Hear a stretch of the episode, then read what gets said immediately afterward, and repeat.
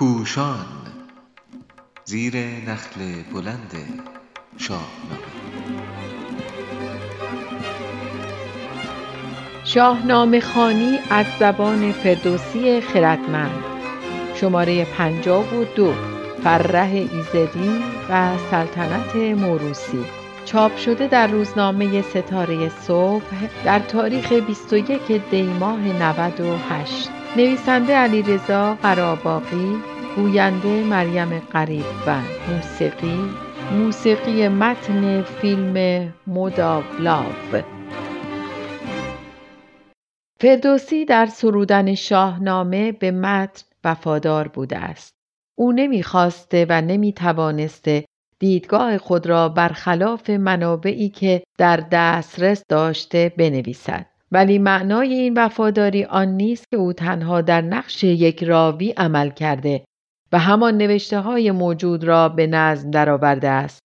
فردوسی در گزینش یا کنار گذاشتن رویدادها از میان منبعها و روایتهای گوناگون در پردازش شخصیتهایی چون رستم در گزینش ها برای برجسته کردن منظور خود در روانشناسی افراد و سامان دادن به گفتگو میان آنها و در بازگویی و ساماندهی رویدادها مهر دیدگاه خردگرای خود را بر بیتها زده است. در تعیین شاهان نیز فردوسی امانتدارانه این را از منابع رسمی دوران ساسانی نقل کرده است که شاه باید فرح ایزدی داشته باشد و از نسل شاهان باشد ولی دانای توس از زبان زال که مظهر خرد است در دوران جابجایی پیشدادیان با کیانیان چند معیار دیگر برای تعیین حاکم برمی شمارد. پس از کشته شدن نوزرشاه به دست افراسیاب ایران دوران دشواری را از سر میگذراند و بخشهایی از آن به دست تورانیان میافتد همزمان با حضور تورانیان زوتهماز پنج سال بر تخت می نشیند ولی دوباره افراسیاب بر ایران دست اندازی می کند و این بار کیقوباد به شاهی می رسد. زو آخرین شاه پیشدادی و قباد نخستین شاه کیانی با یاری و راهنمایی زال به قدرت می رسند. از همین راهنمایی های زال می توان به معیارهای فردوسی درباره حاکمیت پی برد.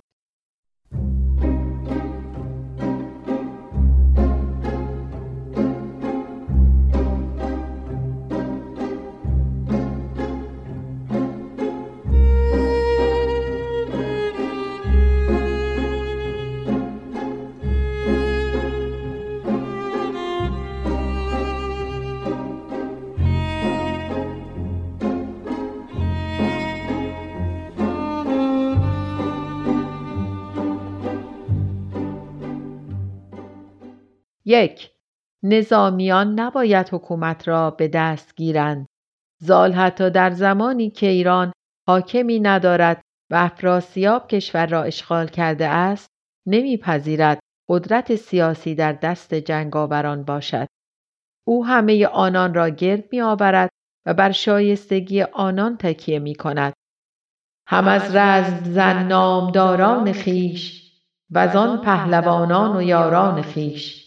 همی گفت هرچند کس پهلوان بود بخت بیدار و روشن روان بباید یکی شاه خسرو نژاد که دارد گذشته سخنها به یاد.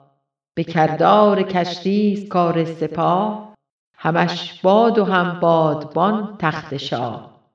زال می‌گوید جنگجویان نامدار من پهلوانان و یارانم انسانهای شایسته ای هستند. و سپاه در حکم کشتی است که به پیش میتازد. ولی هم باد یا انگیزاننده این کشتی و هم بادبان یا جهت دهنده حرکت آن باید سیاستمداران باشند.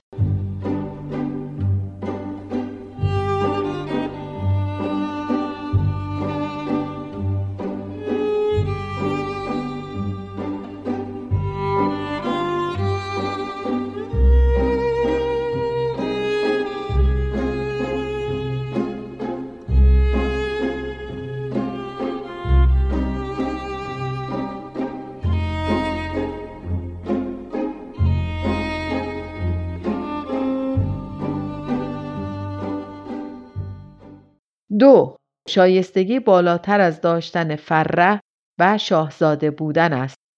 گرچه توس و گستم فرزندان نوزرشاه هستند فر دارند و سپاهیان و پهلوانان زیادی را به دور خود گرد آورده اند ولی آنان زیبنده حکومت نیستند.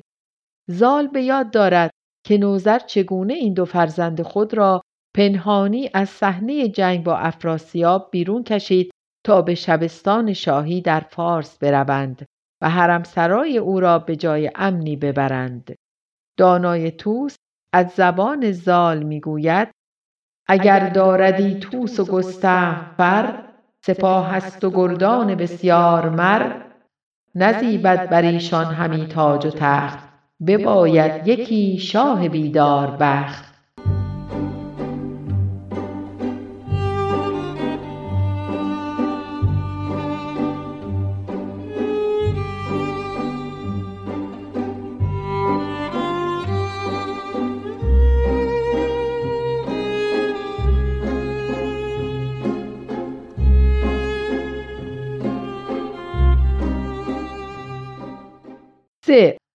آگاهی به تاریخ داشتن تجربه برخورداری از فرهنگ مورد نیاز زمانه و در یک کلام سیاستمدار بودن از معیارهای شایستگی برای حکومت است. زمانی که فردوسی از زبان زال این ویژگی ها را برای شاه شایسته بیان می کند که دارد گذشته سخنها به یاد. و فرهنگ گو دارد و هوشیار مرد است در واقع بر سیاستمداری حاکم تکیه می کند. حتی شاید کیقوباد نیز یک هفته با رایزن می نشیند تا تجربه های لازم به او منتقل شود.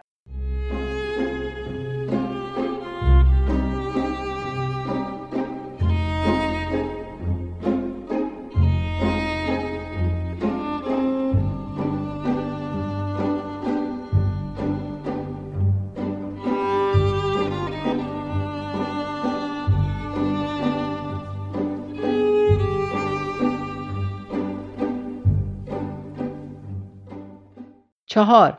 حاکم باید دادگر باشد و از کشتار مردمان و بند و زندان پرهیز کند. زو تحماس برای آن سزاوار شاهی بود که به داد و خوبی جهان تازه کرد و به گفته فردوسی گرفتن نیارست و کشتن کسی و آن پس ندیدند کشته بسی.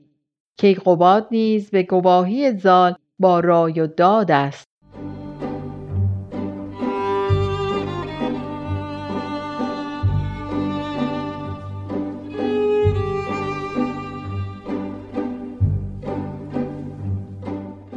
پنج فردوسی با گفتن اینکه کسی باید بر تخت بنشیند که کمر بر میان بسته باشد معیار خدمتگذاری را برای حاکمیت شایسته بیان می کند.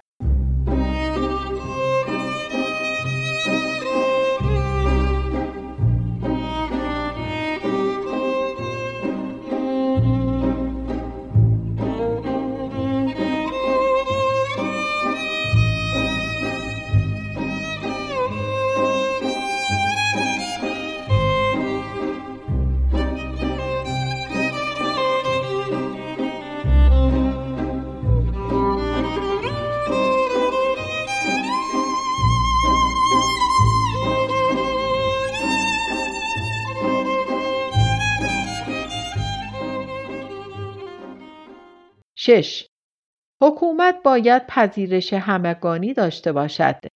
بیگمان در زمان فردوسی تصوری از انتخابات آزاد و همگانی وجود نداشت و منشأ حکومت نیز مردم تصور نمی‌شد. ولی اگر در این گفته های زال دقت شود یکی دیگر از معیارهای دانای توس آشکار می گردد. به زو مژده می دهند که سپهدار دستان و یک سر سپاه تو را خواستند ای سزاوارگاه. به کیقوباد نیز گفته می شود که لشکر تو را خواستند. این خواستن را می توان شکل محدودی از دموکراسی به شمار آورد.